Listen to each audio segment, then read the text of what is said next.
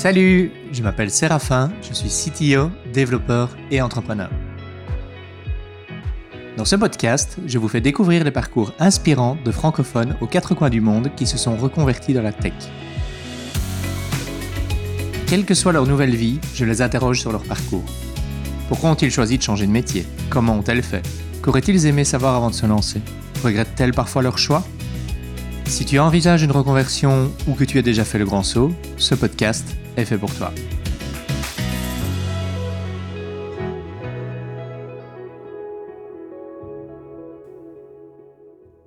Bonjour et bienvenue dans Changement de Programme. Aujourd'hui, j'accueille Rayed Ben Brahim. Bonjour Rayed. Salut Séraphin.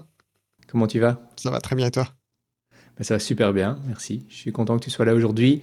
Euh, je suis content d'enregistrer cet épisode spécial. Euh, épisode spécial vraiment orienté sur la question de que faire quand on sort d'une formation, que faire, comment trouver son premier boulot. Euh, mais avant de parler de tout ça, je voudrais que tu te présentes, si tu peux nous dire en quelques mots qui tu es. Bien sûr. Alors moi, je m'appelle Rayed, je suis euh, développeur. Je suis également issu d'une reconversion que j'ai faite en deux mille seize, dé... fin deux mille seize, début deux mille dix-sept. Excellent. Qu'est-ce que tu faisais avant de te reconvertir? Alors, euh, il faut savoir, à la base, je suis issu d'un parcours euh, bac E S, école de commerce post-bac. J'ai commencé à travailler en tant que commercial, mais pas du tout dans la tech. Et bien que j'ai toujours eu une petite affinité euh, sur la tech, l'informatique, euh, j'ai, j'ai fait des, des sites web quand j'étais, euh, quand j'étais gamin. Euh, j'avais rien qui m'attirait particulièrement, euh, du moins professionnellement, euh, vers le développement informatique. C'est parce que euh, j'ai euh, été touché un peu par le virus de l'entrepreneuriat et qu'on était encore à l'époque en deux mille quatorze deux mille quinze, donc euh, Startup Nation à fond, euh, les Airbnb qui, qui émergent, euh, Uber et compagnie, euh, toutes les boîtes qui émergeaient, il fallait que ce soit une boîte tech d'une façon ou d'une autre.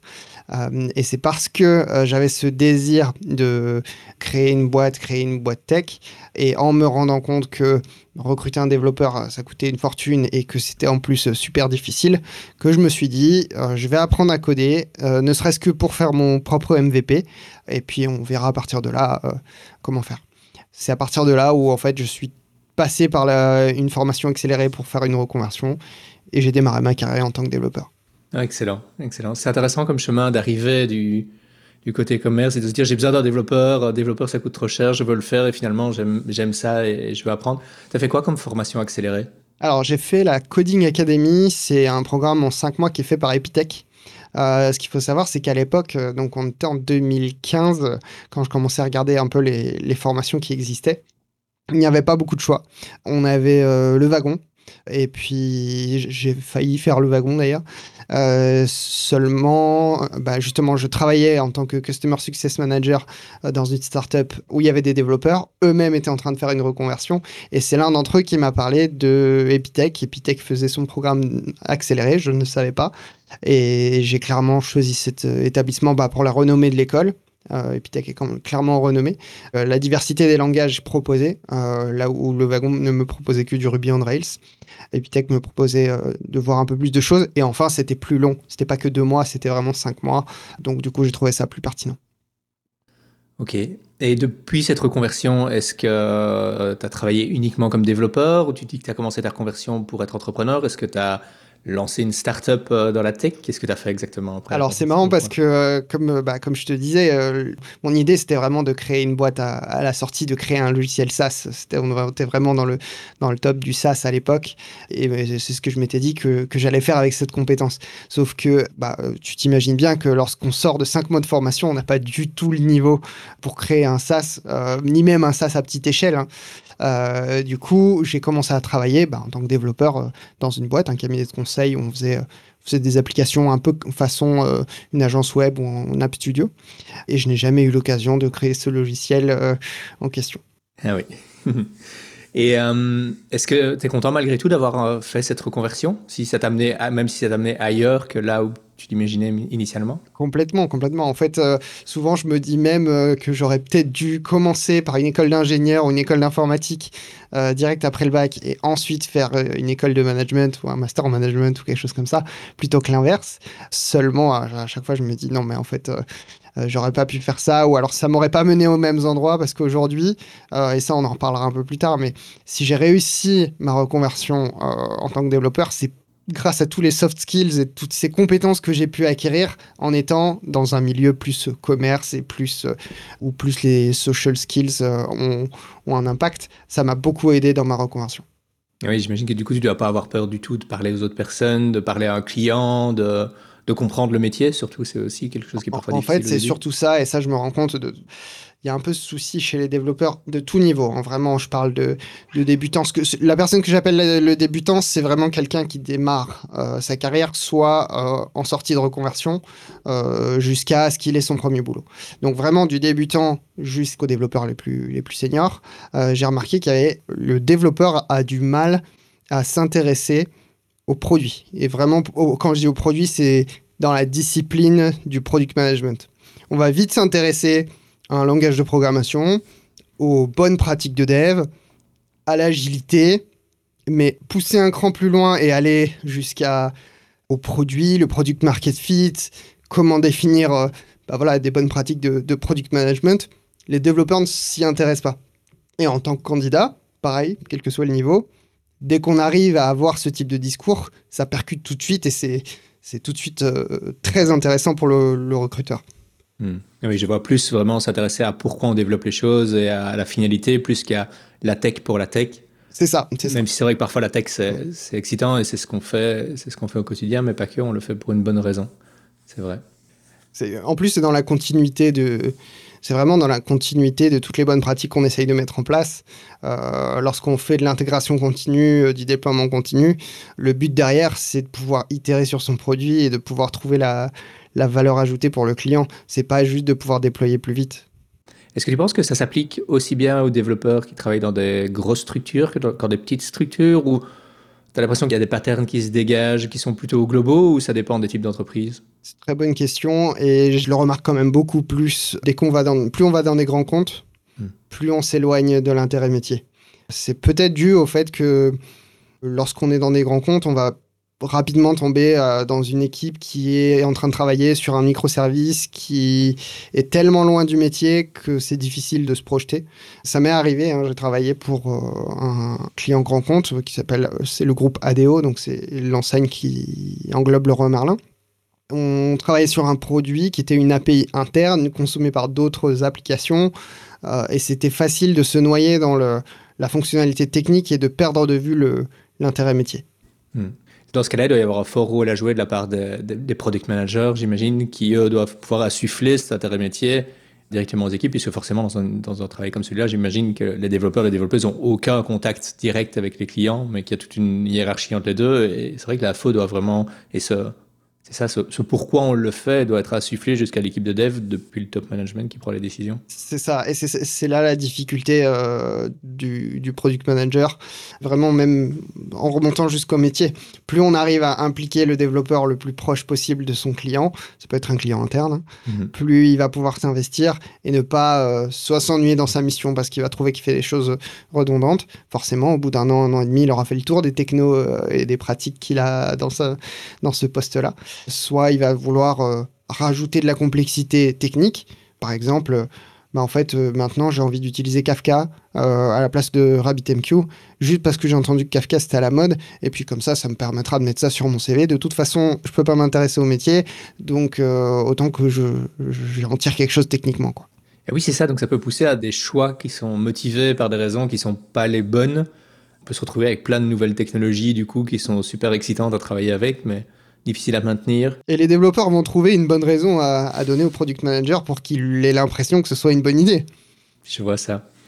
Si on revient à la reconversion, tu disais que cette compréhension du, du besoin métier, c'est quelque chose qui manque chez les développeurs. Et tu disais qu'en en entretien d'embauche, c'est un plus vraiment de pouvoir montrer ça. Est-ce que tu as d'autres conseils? Si on reprend vraiment à partir de la reconversion, comment est-ce qu'on peut faire pour trouver son premier emploi?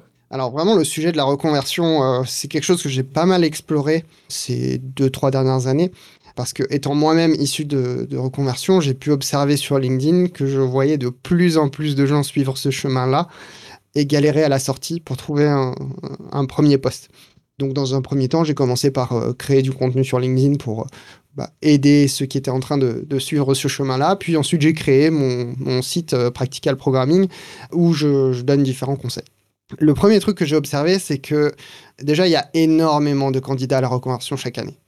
J'avais fait un peu une petite recherche avec différents acteurs de, du média tech français, on va dire. Et on avait estimé entre trente et cinquante mille candidats à la reconversion par an.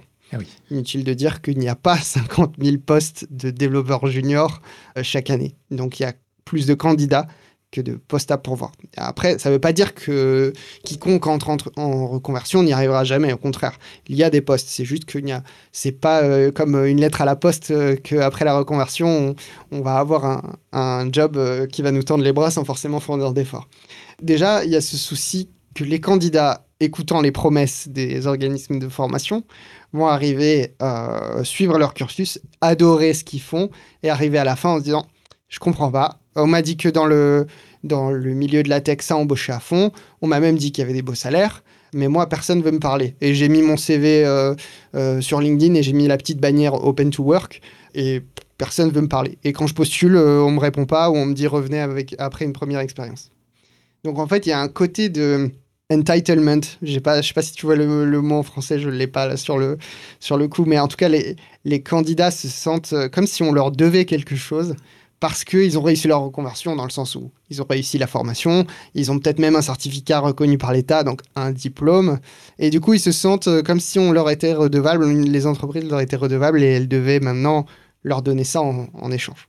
C'est vrai qu'on dit qu'il y a une pénurie de développeurs euh, et quand on devient plus confirmé, euh, la, la légende que j'entendais quand moi je me suis reconverti qui est « on viendra te chercher et tu te feras presque harceler par des recruteurs pour pouvoir postuler à, à leur euh, job ». Ben, je me rends compte qu'elle se confirme là maintenant, mais c'est vrai qu'il y a ce gap. Qu'est-ce qui fait ? Est-ce que tu as une, une idée de pourquoi il n'y a pas suffisamment de jobs de développeurs par rapport au, au nombre de reconversions ? Alors, tu l'as bien dit, en fait, cette pénurie de développeurs, elle arrive vraiment à partir du niveau confirmé. Mais donc, les débutants, il n'y a pas du tout de pénurie de débutants, et les juniors, c'est pas non plus euh, un slam dunk. Au-delà des deux ans, après, ça, ça roule. Il y aura des offres, quoi qu'il arrive. Mais avant des deux ans d'expérience, il y a un peu une sorte de vallée de la mort qu'il faut traverser. Et il faut réussir à se faire cette première expérience euh, un peu à l'arraché. Et hum, j'ai remarqué, alors, ça s'est vachement intensifié avec le Covid. Cette difficulté dans la vallée de la mort euh, sur, allez, fin deux mille dix-neuf, deux mille vingt... et allez, début deux mille vingt et un, là, c'est un peu en train de se calmer.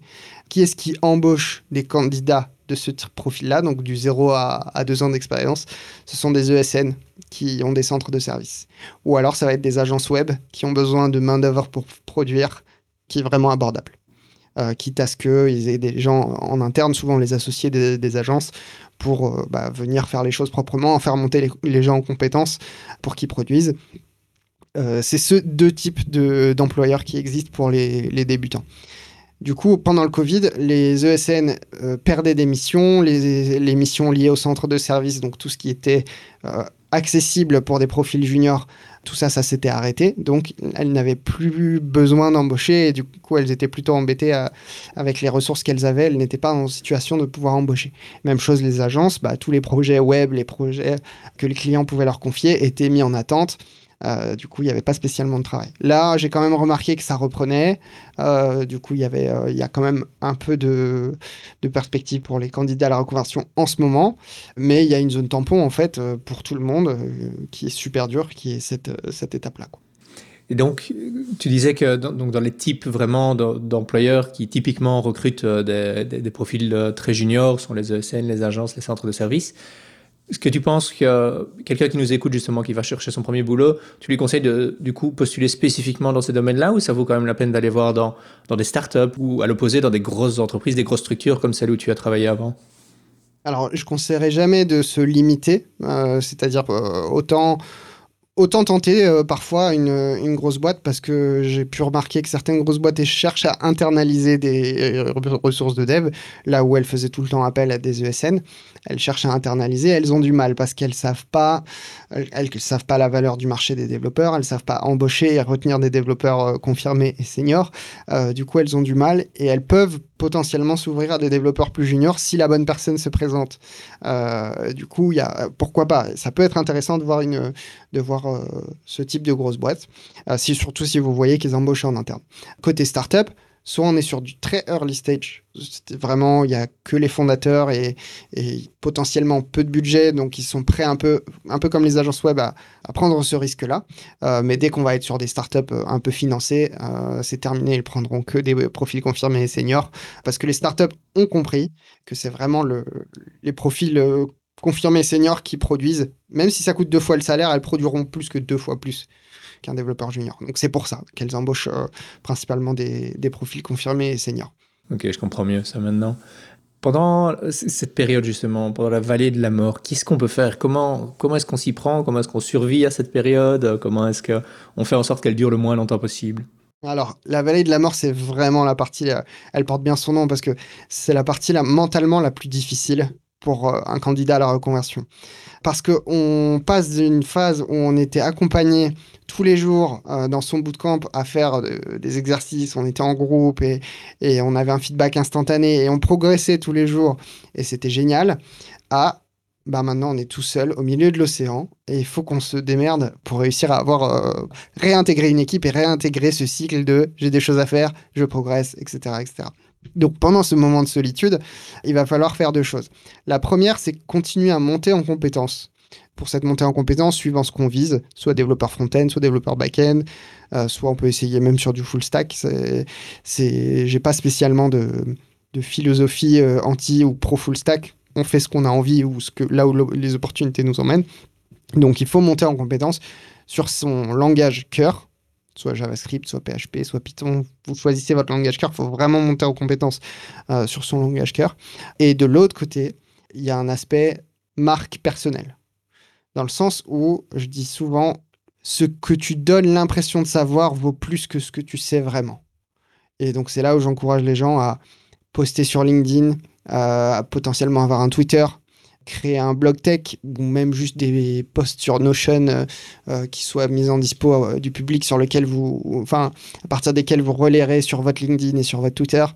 Mais en tout cas, votre marque personnelle va être plus importante que votre réelle compétence, parce que vous pouvez même être meilleur qu'un autre candidat à la reconversion, mais si l'autre donne plus l'impression, euh, est plus visible et donne plus l'impression de, d'avoir un niveau euh, convenable, ce sera le premier à avoir un entretien d'embauche et potentiellement le premier qui sera embauché. Et oui, il y a quand même un, un, un biais là derrière au final de la part de, et, et je le comprends, hein, quand on voit des gens comme ça qui postent tout le temps, on, on a vite tendance à les, les voir comme des experts d'un, d'un domaine, alors qu'au final, ce qu'ils postent peut être très simple, mais si tu postes régulièrement du contenu sur ce que tu apprends, c'est intéressant. En fait, ça montre deux choses. Ça montre, euh, bah, ça montre un peu de courage, parce qu'il faut quand même oser se dévoiler. On n'a pas besoin de faire des posts d'expertise. D'ailleurs, les posts des choses les plus basiques sont ceux qui marchent le mieux. Ensuite, le fait de pouvoir partager comme ça, de se montrer au grand public, ça va montrer une certaine... En fait, ça va juste montrer qu'on sait des choses et qu'on a appris des choses et qu'on est volontaire, qu'on est motivé. Tout le monde en entretien va dire qu'il est motivé. Tout le monde va dire « j'ai fait des projets, j'ai fait, et cetera » Mais au final, on n'a pas le temps de recevoir tout le monde en tant que recruteur. Donc, qu'est-ce qu'on va avoir ? On va avoir celui qu'on voit passer euh, plusieurs fois par semaine euh, dans son LinkedIn parce qu'il poste des choses sur euh, son langage de programmation, la programmation orientée objet, peu importe le sujet, mais il poste des choses. Et pour moi, je sens qu'il a compris ce de quoi il parle, même si c'est basique. Bah, c'est suffisant pour moi pour lui donner une chance et, et vouloir discuter avec lui. Par contre, la personne lambda, j'en ai jamais entendu parler, qui m'envoie son C V sous prétexte que c'est un des trois, quatre, cinq organismes de reconversion qui a fait une formation de, de six mois et, et un projet en groupe, c'est pas assez pour moi. C'est pas assez pour moi pour, pour monopoliser du temps. Et c'est pas parce que les organismes de formation font du mauvais boulot. Elles font du très bon boulot pour euh, démarrer de zéro à un. Par contre, on sait que c'est pas assez pour être vraiment professionnel. Et le niveau est tellement hétérogène euh, dans une même promo sur les, les différents candidats que je ne peux pas recevoir les trente ou les quarante ou les cinquante candidats pour essayer de dénicher une perle.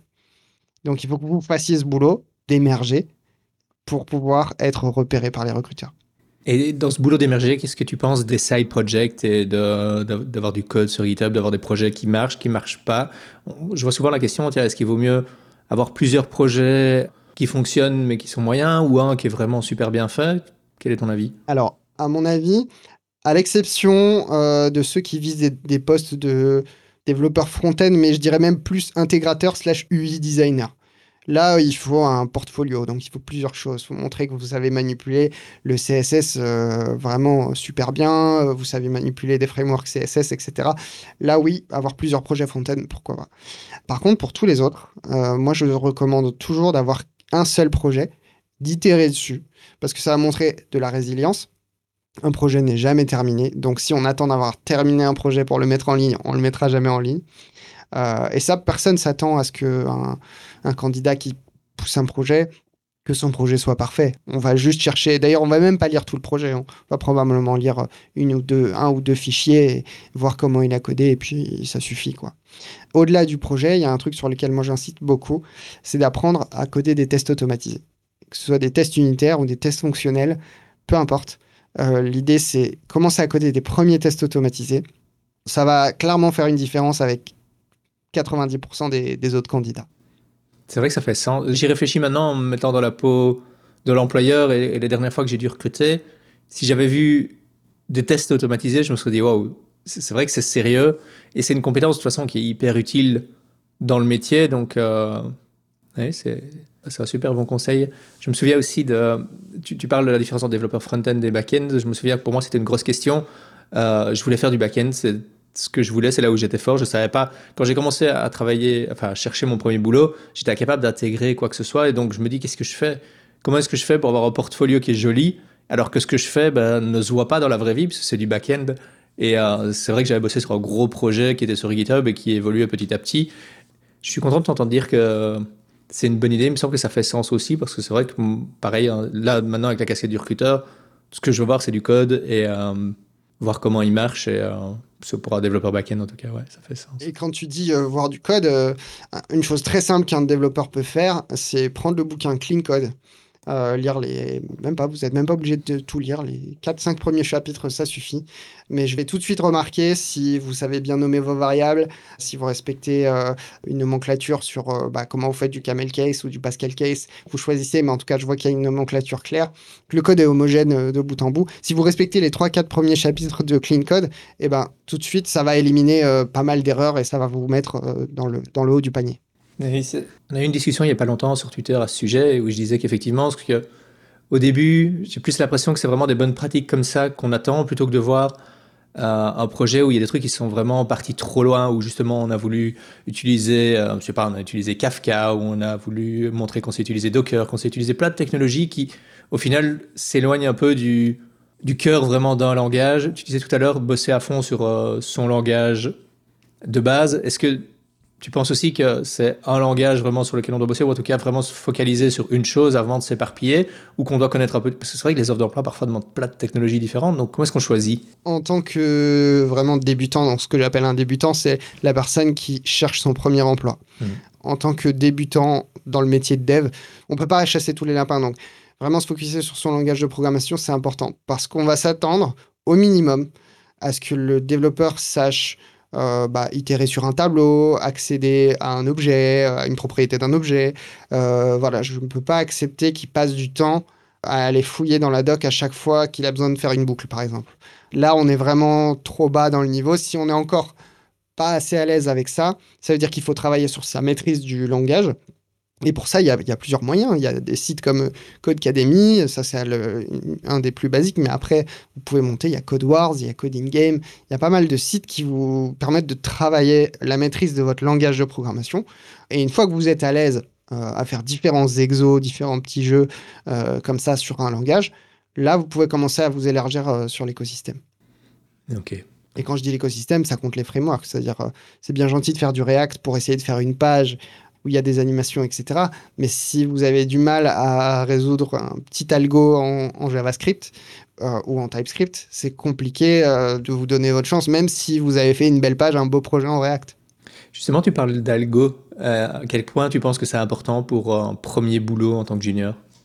Pour moi, c'est pas spécialement important. C'est un faux, c'est un faux sujet. C'est un, un sujet où les... Les recruteurs se font plaisir quand ils font ça. Soit, pour moi, un développeur junior, enfin de débutants, même junior, ne vont pas faire de gros challenges d'algorithmie.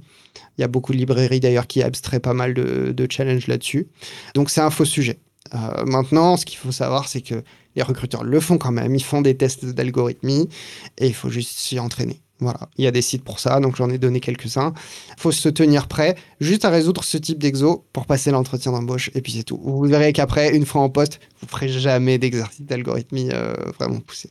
Oui, c'est vrai. C'est dommage qu'il y ait encore cette barrière à l'entrée. Enfin, ça, j'ai l'impression que ça vient des, des, des grosses boîtes américaines où là, ils cherchent vraiment des gens Exactement. qui sont calés sur des trucs très spécifiques et qu'on veut faire pareil que Google, que Facebook, qu'Amazon, sans vraiment que ça ait un lien avec le métier au final. C'est exactement ce que j'allais dire. D'ailleurs, il y a un site, moi je m'étais entraîné sur un site qui s'appelle algo expert point i o. Et en fait, ça vient vraiment de, de ces boîtes-là. Par contre, il faut savoir, comme tu dis, ces boîtes-là recrutent des développeurs plus confirmés. Et puis, elles ont les moyens, en fait, de, de faire passer euh, un candidat à travers plusieurs tests comme ça, d'autres types de tests, et cetera. Et tout en ayant la marque employeur suffisamment forte pour que le candidat reste motivé et envie de, d'aller au bout du process. Sauf que bah, lorsque euh, on est juste une petite agence ou une E S N et qu'on fait ce type d'exercice juste pour que le, le recruteur, entre guillemets, se fasse plaisir et puisse dire « Ah, il est fort ou il n'est pas fort », bon, ça ne change rien par rapport à ce qu'il va faire. Euh, c'est pas ce qui va montrer son niveau de progression ou pas. Alors absolument pas. Moi, je trouve ça dommage qu'on fasse ça. Euh, mais bon, ça fait partie du jeu, on le retrouve souvent, et puis, et puis voilà. Oui, c'est ça, ça existe pour le moment, donc il faut s'y plier parce qu'il y a de grandes chances qu'on y soit confronté. C'est ça, mais dites-vous que si vous ne réussissez pas un test, il euh, y a de fortes chances que euh, les dix autres candidats qui ont à peu près le même niveau que vous ne le réussiront pas non plus. Euh, donc il y, y, y a une approche mentale euh, au test technique qui est que déjà plus on en fait, meilleur on est, mais ensuite... Il faut vraiment réfléchir à haute voix. Euh, lorsqu'on, lorsqu'on fait ce test euh, en, en live avec un, un recruteur, il faut vraiment réfléchir à haute voix, euh, formuler des hypothèses, aller prendre une direction, même si vous savez qu'elle est fausse, mais commencez par prendre cette direction et essayez de l'éliminer. Euh, et puis ensuite, euh, petit à petit, il va vous aider. Le but, c'est qu'il ne va pas vous laisser en galère pendant tout l'entretien, sinon ça, personne n'y gagne. Donc, il va vous aider, il va essayer de voir comment est-ce que vous prenez le, le feedback et, et est-ce que vous arrivez à... à itérer sur, à chaque fois que vous avez un indice, vous arrivez à aller un peu plus loin. C'est un peu ça qu'il va, qu'il va essayer de regarder. Mais l'algorithme en lui-même, c'est pas ce qui a la valeur. Si, si je fais un lien avec ce que tu disais tout à l'heure, tu disais que dans les compétences qui sont aimées chez les développeurs dans les entretiens d'embauche sont les, l'intérêt pour le produit. Est-ce que c'est pas aussi ces moments de test d'algo l'occasion de poser des questions, être sûr qu'on a bien compris le use case et être sûr d'avoir bien compris pourquoi on fait la chose et de montrer qu'on sait poser des questions au final? Alors, moi, je ne le placerai pas au moment du, du test technique, parce que souvent, le, le test technique, il, est, il peut ne rien avoir à voir avec le, ce que fait la, l'entreprise, euh, ou alors c'est vraiment très loin, quoi. Par contre, euh, moi, je le fais toujours lorsque, au début de l'entretien, le recruteur commence à parler de l'entreprise, qu'ils font, et cetera. Donc, euh, ça passe par poser des questions sur euh, bah, quel est leur marché, qui sont les concurrents, pourquoi est-ce qu'ils ont eu cette idée-là, comment est-ce que ça a commencé, et cetera. Euh, c'est un moment où euh, on a la main sur le... Euh, enfin, on, on peut avoir la main sur l'entretien et on peut gérer le timing comme on veut. Donc, il faut préparer ces questions en, en avance et puis euh, en profiter pour poser pas mal de questions. C'est une curiosité qui est vachement appréciée à, à ce stade-là, vraiment sur le, l'étape de l'entreprise. Et puis après, bah, lorsque le recruteur arrive sur la, la partie technique de, sa, de leur solution, de comment ils l'ont développée, et cetera, même chose, préparez plein de questions techniques. Pourquoi vous avez choisi tel langage? Quelles sont les pratiques que vous utilisez? Vous êtes déployé sur le cloud? Quel cloud? Et pourquoi celui-là? C'est, c'est des choses qui permettent de, de montrer une curiosité qui est appréciée. Et euh, avant cette interview, euh, bah, il faut chercher du boulot. Est-ce qu'il y a des techniques particulières, des endroits où trouver les offres, où tu constates que c'est plus approprié? Est-ce qu'on cherche sur LinkedIn, sur Indeed ou... euh, Alors, pour le coup, il faut vraiment chercher. Les deux grosses sources sont, pour les juniors vont être euh, LinkedIn et Indeed. Tout simplement parce que c'est là où il va y avoir le plus d'offres. Et on va retrouver des agences qui ont mis une annonce sur Indeed en gratuit et qui ne vont pas aller chercher à être sur un job board payant ou quoi que ce soit, parce que bah, ça suffit, quoi. Euh, LinkedIn, ça permet de rencontrer du monde. Donc moi, ce que je conseille souvent aux développeurs qui sont en reconversion, même s'ils n'ont pas fini leur formation, c'est de commencer à aller ajouter d'autres développeurs de leur région, d'autres développeurs qui sont sur les mêmes technos qu'eux, euh, histoire de commencer à se créer un réseau. Et même chose, ils peuvent aussi ajouter des recruteurs, donc en ciblant les E S N, des grands groupes et des agences web. Tu dis donc, même avant d'avoir fini la formation, pour toi, le travail de recherche commence Il commence à quel moment? Le travail de réseau commence là. Aller à postuler. Moi, je, j'avais commencé à postuler euh, un mois après euh, avoir commencé ma formation. Je ne savais rien faire. Quand on m'appelait, euh, je leur expliquais qu'à ce moment-là, je ne savais rien faire. Et j'étais beaucoup trop tôt. À ce moment-là, personne ne voulait me recevoir en entretien et c'est normal. Euh, mais ça m'a permis de me roder à l'exercice de, du premier entretien téléphonique. Quand on va m'appeler, quelles questions on va me poser? Qu'est-ce qu'ils vont s'attendre à, à entendre à ce moment-là? Du coup, plus j'avançais dans la formation, plus j'étais prêt pour les étapes suivantes. Et j'ai loupé un nombre de tests techniques incroyables avant d'avoir mon, mon, ma première offre. Donc, euh, donc, il faut vraiment persévérer. D'ailleurs, euh, lorsque je disais tout à l'heure qu'il y avait cinquante mille candidats à la reconversion, mais il n'y avait pas cinquante mille postes, la plupart des gens vont abandonner. Ils vont abandonner soit pendant la formation, soit après, parce qu'ils n'auront pas trouvé de boulot, parce que ce n'est pas tombé euh, tout cuit euh, dans leur bec. Donc, ils vont abandonner. Par contre, ceux qui vont persévérer, même si ça met longtemps, même s'il faut reprendre un boulot alimentaire entre-temps, j'en conseille pas mal euh, qui font ça, j'en connais qui l'ont fait et qui ont réussi leur reconversion, mais ça a pris un peu plus de temps, bah, ceux qui auront persévéré arriveront à décrocher ce premier boulot parce qu'à un moment donné, à force de travailler euh, et, et de progresser, on va atteindre ce niveau euh, minimum et les, les recruteurs vont tenter leur chance. J'ai, j'ai l'impression au final de ce que tu dis là maintenant, ce qui ressort pas mal, c'est que la formation dans le but d'une reconversion, c'est au final que le, le début du travail de reconversion et qu'il y a vraiment ce que tu appelles la vallée de la mort, c'est une période qu'on ne te vend pas quand on te vend une formation, mais qui est une partie tout aussi importante que la formation, qui est celle où, où tu continues à apprendre, mais du coup tu apprends tout seul, tu apprends des nouvelles choses, tu passes des entretiens que tu vas peut-être rater, mais tu t'entraînes à passer des entretiens, donc tu es toujours en train d'apprendre plein de choses. C'est, c'est peut-être une période qu'on devrait euh, prévoir plus clairement et... Enfin, je comprends que les organismes de formation ne communiquent pas tous là-dessus, mais j'ai l'impression que ça ferait sens de dire, ben voilà, on vous lance, et puis alors après, il y a encore autant de temps à travailler tout seul, et puis vous devriez pouvoir y arriver. C'est pas très vendeur comme euh, proposition. Oui, c'est vrai.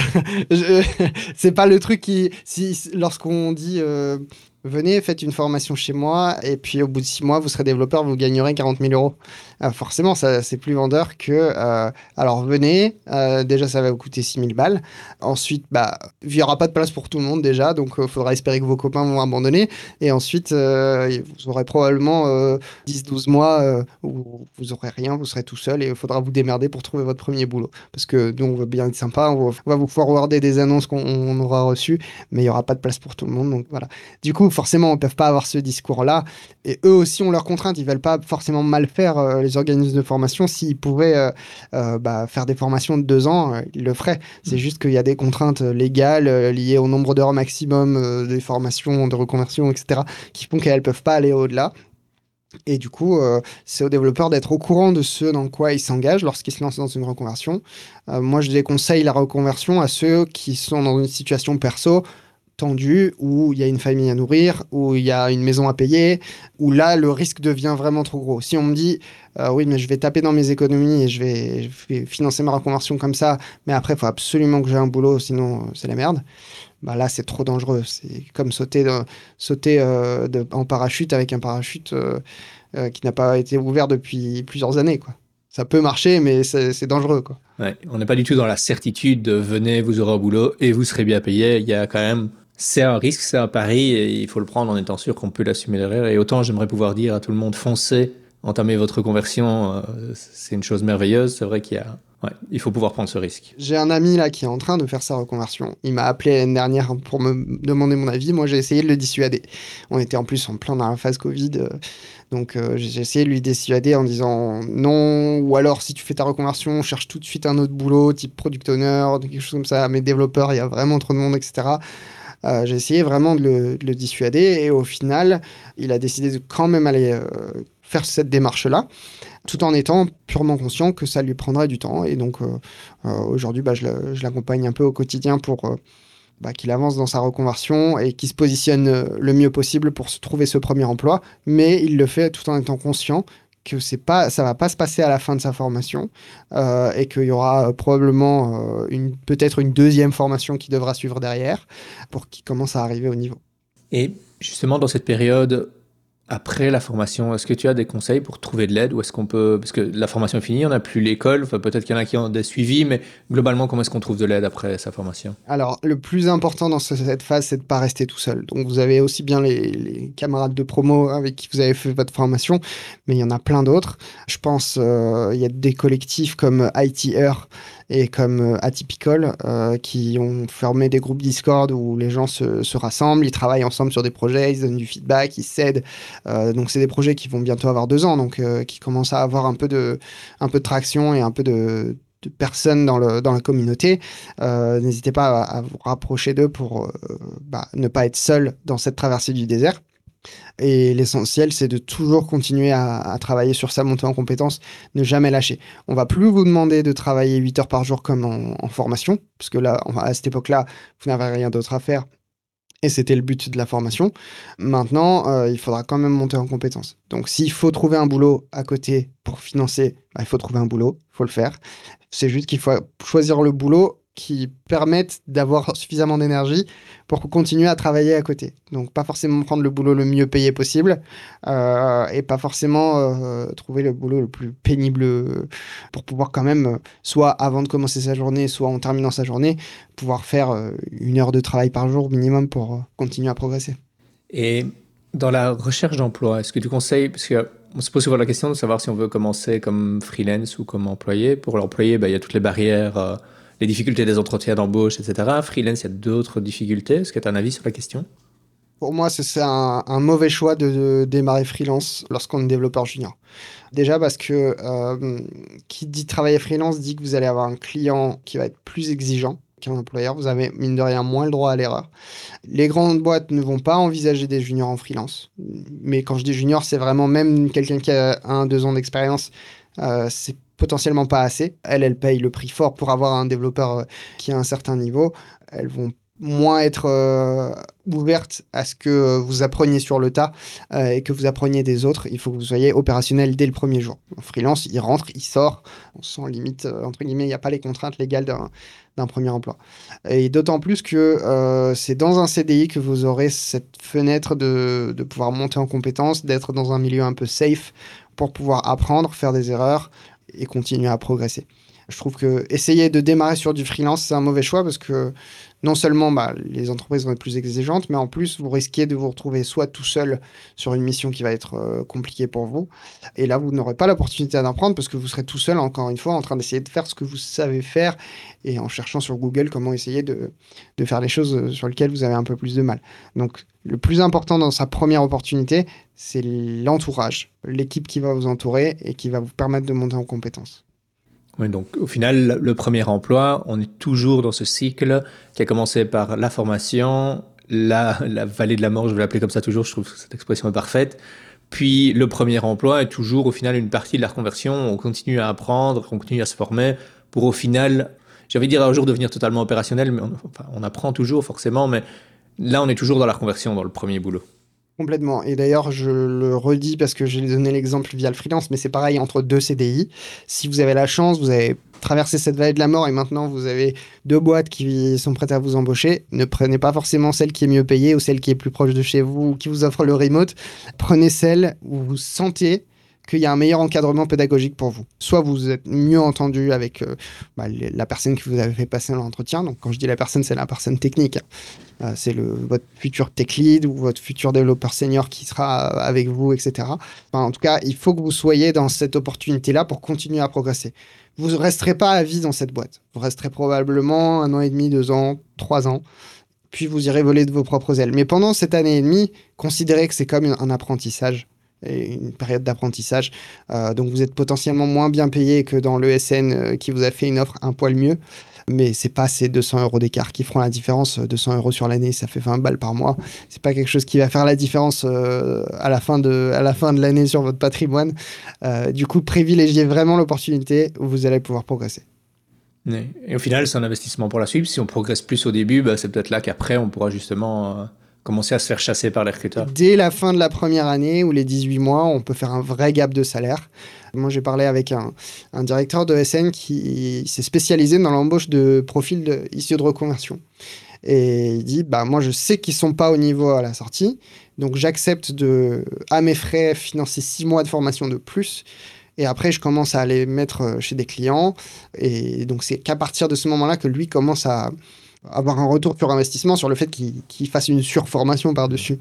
Et il me dit, euh, bah à la fin de la première année, donc ils ont fait six mois de formation, ils étaient payés, et ils ne rapportent rien du tout.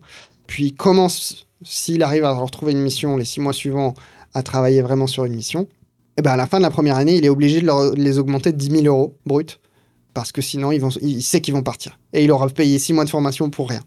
Et du coup, j'ai trouvé ça intéressant parce qu'au final, c'est la réalité du marché. Si on ne croyez pas qu'un employeur euh, est trop radin en vous offrant euh, un salaire trop bas, surtout si c'est le premier emploi, parce que vous allez venir prendre ce que vous allez apprendre et, et partir euh, aussitôt s'il n'est pas capable de s'aligner. C'est intéressant, ça, ça enlève un peu du, du mal qu'on peut penser des entreprises, qu'on se dit qu'elles ne prennent pas la peine de former les juniors et puis qu'elles se plaignent qu'il n'y a pas de seniors et que elle ferait quand même bien d'engager un peu des juniors et pas toujours vouloir que les gens qui savent tout. Mais c'est vrai qu'il y a ce risque de dire c'est là sa première expérience, la personne va apprendre et puis partir, et ça a un coût qui n'est pas négligeable du tout. C'est justement plus pour ça que les entreprises ont peur d'embaucher des juniors. C'est pas pour le salaire et ce que le, le coût qu'il représente, mais c'est pour l'investissement que vont devoir passer les personnes euh, confirmées seniors à former cette personne, sans forcément savoir si cette personne va rester ou non, et sans forcément avoir de visu sur le, le retour sur investissement de cette personne. Donc là encore, euh, il y a une carte à jouer là-dessus. J'ai rencontré un développeur avec qui euh, on a travaillé sur son employabilité. Dans, son, dans sa vie précédente, il est resté onze ans dans la même boîte. Donc lorsqu'il a fait ses entretiens, euh, je lui ai suggéré d'insister sur ce point en disant que c'était quelqu'un de très fidèle, et cetera, pour essayer de rassurer le potentiel employeur. Comme quoi, même s'il investit chez lui, c'est pas quelqu'un qui a sauté de job euh, tous les deux ans et qu'il y a peut-être des chances qu'il euh, bah, reste un peu plus longtemps que, que la moyenne. Et ça, ça compte. Parce que j'imagine bien ça. Et, et je, je fais en même temps un lien avec le fait d'être vraiment intéressé par le produit. J'imagine que le junior qui arrive et qui est passionné par la boîte dans laquelle il postule, on aura moins peur qu'il parte si tu es vraiment... Bah, là, les seuls auxquels je pense comme ça, bah, c'est Facebook, Google, je repense aux grosses boîtes. Pour eux, bah, ils ont des gens qui sont absolument fans de ces entreprises et qui vont certainement pas vouloir partir après un an. Et j'imagine que ça doit être pareil avec d'autres types de produits et d'autres types de, d'entreprises où on peut vraiment, desquelles on peut vraiment être fan et donc du coup, imaginer qu'on voudrait y rester. Tout à fait, tout à fait. C'est possible de faire ça. Et d'ailleurs, ce qui est aussi possible, je pense notamment pour les E S N et les agences, parce que là, du coup, elles n'ont pas de produit propre. Elles travaillent pour quelqu'un d'autre. Ça paraît plus difficile d'essayer de motiver quelqu'un sur un produit, sachant que ça peut s'arrêter et, et il va être sur autre chose. Ou alors, il va être sur deux projets en, en même temps. Euh, là, le, le but, c'est justement de... d'intéresser les gens sur la diversité des projets et comme quoi ils vont pouvoir voir plus de choses au début. Et moi, j'ai commencé ma carrière comme ça. J'étais donc sur une, un cabinet où on, on travaillait sur deux missions en même temps. Du coup, il y avait une sorte de diversité de cas qu'on croisait. Bon, au final, au bout d'un an et demi, on se rend compte qu'on fait toujours la même chose, même quel que soit le projet. Euh, mais ça m'a permis de découvrir plusieurs industries. J'ai découvert des choses dans l'automobile, dans le luxe, dans le conseil. J'ai découvert plusieurs euh, industries et ça m'a permis de... Bah, d'améliorer un peu ma culture euh, business sur ce type de métier, ce qui fait que quand j'arrivais à un entretien et que je devais raconter mes expériences, j'étais capable de leur enseigner quelque chose sur une industrie qu'ils ne connaissaient pas du tout. Et ça, ils appréciaient. Au niveau de la formation, donc tu dis que les, les, les premières euh, expériences doivent être euh, formatrices, qu'on doit apprendre beaucoup de choses. Comment est-ce qu'on continue concrètement en... Est-ce qu'on doit continuer à se former? Est-ce qu'on doit, après le boulot, quand on rentre chez soi, continuer à se renseigner? Est-ce qu'on doit continuer à faire une veille? Ou est-ce que c'est quelque chose qu'on doit faire dans son boulot? Qu'est-ce qu'on est censé faire une fois qu'on a ce premier boulot niveau formation? Alors c'est marrant, mais je crois que le boulot de développeur, c'est le seul boulot où on s'attend à ce que la personne apprenne de son côté. On ne va pas demander à un médecin de, est-ce qu'il a, est-ce qu'il a fait de la médecine en tant que projet perso, est-ce qu'il a soigné des gens euh, euh, dehors. C'est comme ça, c'est le propre du métier de développeur. Oui, il faut travailler sur le côté. Et le, la meilleure ressource pour les développeurs, c'est les bouquins. C'est pas les blogs, c'est pas les vidéos YouTube, c'est pas les tutos, c'est des bouquins. Et alors, c'est dur à lire, surtout quand on est débutant, surtout quand on démarre. Les bouquins peuvent être très durs. Donc, il faut commencer par des bouquins qui sont un, un peu à sa hauteur. Donc, je parlais de Clean Code. C'est un des plus faciles et des plus abordables. Mais après, il y en a, il y en a plusieurs autres qui, qui peuvent être abordés. Et ça, ça va dépendre de ce que vous avez envie de faire. Si vous voulez faire du front-end ou du back-end, quel langage, et cetera, bah, faudra choisir. Euh, mais les, les livres sont vraiment les meilleures ressources pour monter en compétences euh, à côté du boulot. Pourquoi les livres plus que les blogs et euh, les sites comme Medium où on retrouve énormément de contenu ? Alors, le problème de Medium, c'est que on... tout le monde peut écrire et on se retrouve vite avec des choses contradictoires, des choses fausses. Pour être passé par ce, ce cycle-là, les tutos, les vidéos, les, les articles Medium. C'est satisfaisant parce que c'est rapide à consommer. On a fini l'article en quelques minutes. On a fini la vidéo en une dizaine de minutes. Et on est capable de reproduire la même chose et on est content. Donc, on a ce, cette dopamine de « on a réussi ». J'appelle ça l'effet tuto. Sauf qu'en fait, on n'a pas forcément compris le, le fond de, de la notion. Euh, ou alors, on a pris quelque chose de faux. Du coup, c'est pour ça que je conseille vraiment de se focaliser sur les bouquins et les bouquins de personnes qui ont fait leurs preuves euh, et de vraiment de creuser là-dessus. Ok, excellent conseil, merci. Parlons de conseils justement. Est-ce que tu as des choses que tu conseilles de faire absolument à quelqu'un qui entamerait une reconversion ? Oui, alors si cette personne démarre tout juste sa reconversion euh, ou est sur le point de la, de la démarrer, le premier truc à faire, c'est, suivant son, la reconversion qu'elle va faire, c'est de commencer à pratiquer le langage de programmation. Donc pour ça, Codecademy, c'est, le, c'est une très bonne source pour démarrer, je trouve. Euh, vous prenez le cursus Python, le cursus JavaScript, le cursus P H P, ça va vraiment vous apprendre les bases de, de ce langage-là, comment déclarer une variable, comment faire une boucle, qu'est-ce qu'un objet ou un tableau, et cetera, et, et commencer à, à travailler avec.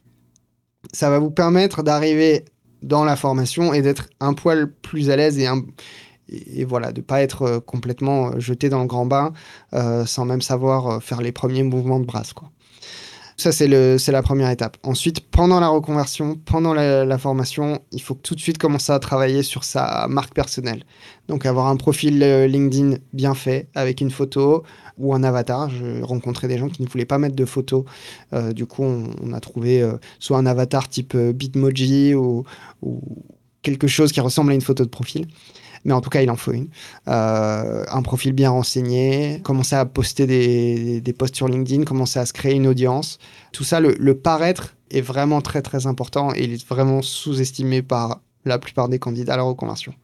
Est-ce qu'il y a des choses que tu conseillerais d'éviter absolument ? Ce que je conseillerais d'éviter absolument, c'est de poster son C V à outrance en disant « je cherche un boulot de X ou de Y euh, ». La fameuse bouée de sauvetage de LinkedIn, alors c'est pas moi qui l'ai inventée, mais, mais j'ai trouvé le, l'expression assez adaptée. Tu sais, la, la bannière « open to work » en vert autour de ta photo de profil. Hmm. On appelle ça la, la bouée de sauvetage et en fait, ça, ça crie euh, la non-validation sociale auprès des recruteurs. C'est contre-intuitif, mais ça ne marche pas, du moins pour le métier. De... Enfin, en tant que développeur, euh, surtout lorsqu'on démarre, il ne faut pas faire ça. Partagez plutôt du contenu sur votre langage, sur ce que vous apprenez, sur votre reconversion, racontez votre histoire. Faites des choses qui permettent aux gens de, voilà, soit de sympathiser avec vous, soit de s'identifier en vous, et cetera. Ça va vous permettre bah, de créer plus de liens. N'allez pas demander tout de suite du boulot. C'est-à-dire, euh, si vous commencez à ajouter des gens sur LinkedIn, ne demandez pas « Ah oui, bah, je suis en reconversion, je cherche mon premier job, est-ce que vous recrutez ?» Non, c'est pas comme ça qu'on démarre une relation. Euh, on va démarrer d'abord en, en échangeant euh, euh, sur des choses euh, anodines ou, ou des, sur le métier ou sur euh, la techno ou des choses comme ça. C'est vrai que ça fait sens, hein. Tu ne ferais pas ça dans, dans la vie en dehors de rencontrer quelqu'un et tout de suite lui demander s'il a du travail pour toi. C'est plus, euh... J'ai l'impression que c'est plus tu, tu noues des relations. Et puis peut-être qu'il y a une de ces relations qui va naturellement déboucher sur quelque chose, mais tu ne peux pas bassiner. Enfin, c'est un peu comme ça que je le vis. Moi, si on vient me parler et que directement, et c'est pareil avec les vendeurs, si on vient me parler et qu'on m'ajoute sur LinkedIn et que directement on veut soit me vendre quelque chose, soit me demander quelque chose, non. C'est... Exactement. Ce n'est pas agréable comme relation. Mmh, tout à fait. Tu as déjà cité pas mal de ressources. Euh, je sais que tu as pas mal écrit aussi sur, euh, sur ton site, ton blog euh, Practical Programming. Est-ce que tu peux nous en parler déjà un peu ? Oui, alors bah justement, j'ai créé le, le blog Practical Programming lorsque je me suis rendu compte qu'il y avait plusieurs euh, candidats à la reconversion qui avaient du mal à se positionner à la sortie de leur, de leur formation. Donc, j'ai créé du contenu autour de la reconversion, autour de Node.js, c'est un peu mon, mon langage de prédilection, de MongoDB, de Postman également. Donc, c'était vraiment des outils, différents outils que, que j'utilisais en tant que développeur back-end et la reconversion en général. Donc, si c'est le sujet qui vous intéresse, euh, je, bah, allez voir euh, practical programming point f r. Euh, vous trouverez plusieurs ressources là-dessus. Maintenant, je ne suis pas du tout le seul à proposer du contenu euh, sur ce sujet. Euh, je sais qu'il y a euh, Gaëtan de Smet euh, sur LinkedIn euh, qui poste du contenu. Il poste également des vidéos. On a une ancienne collègue, Alison Néret, pareil, sur LinkedIn, qui va poster euh, pas mal de, pas mal de contenu, notamment pour euh, toutes les femmes qui sont candidates à la reconversion. Je sais qu'il y a un collectif dans lequel elle fait partie euh, qui permet euh, bah justement aux femmes de, se, de pouvoir se retrouver et s'entraider. Euh, je trouve ça très bien d'ailleurs qu'il y ait des initiatives euh, comme ça. Euh, voilà, donc c'est les, un peu les deux ressources que j'ai en tête. Ok, excellent, merci. Est-ce que tu as un mot de la fin, quelque chose que tu voudrais partager avec nos auditeurs, nos auditrices ? Ne faites pas de reconversion pour être développeur. Sauf si vous êtes vraiment déterminé, vous êtes prêt à patienter et que vous acceptez le fait que ça va pas tomber tout cuit dans le, dans le bec, que ça va prendre du temps. Et vous savez que vous avez un entourage, vous avez une situation qui peut le permettre. Et si c'est OK pour vous, c'est un super métier. On s'éclate, on apprend tous les jours. Vous allez aimer ce métier ou le détester, mais en tout cas, vous allez le savoir très vite dans les premières semaines qui, qui suivront votre, euh, votre entrée en organisme de formation. Mais en tout cas, euh, si vous démarrez sur cette voie, vous savez que c'est le, le, la voie sur laquelle vous voulez continuer, tenez bon, trouvez des gens autour de vous pour traverser cette vallée de la mort. Et puis, on, on se retrouvera de l'autre côté, euh, en tant que développeurs, tous de l'autre côté. Excellent. Merci beaucoup, c'était euh, super intéressant de discuter avec toi. Je pense qu'il y a plein de bons conseils, plein de bonnes ressources. Tu as répondu à plein de questions qu'on se pose quand on lance sa reconversion, donc je suis, je suis très content de t'avoir reçu aujourd'hui, merci. Et merci Séraphin, c'était un plaisir d'être dans ton podcast. Salut, bonne fin de journée. Allez, à bientôt. Merci à Mélanie Gianette pour les visuels. Merci à Jérémy Collado de WonderProd pour la production sonore et son accompagnement. Et merci à Julie Gillet pour ses conseils en communication et promotion. Voilà, changement de programme, c'est fini pour aujourd'hui. J'espère que tu as aimé cet épisode. Si tu penses qu'il peut être utile à d'autres personnes, partage-le sur les réseaux sociaux et note-le sur ton application de podcast préférée. Ça m'aide énormément pour faire connaître le podcast. Si tu as des questions ou que tu veux me donner ton avis sur le podcast, ça se passe sur Instagram ou Twitter à cdp underscore podcast. Les liens et références cités dans l'épisode sont dans la description. À bientôt!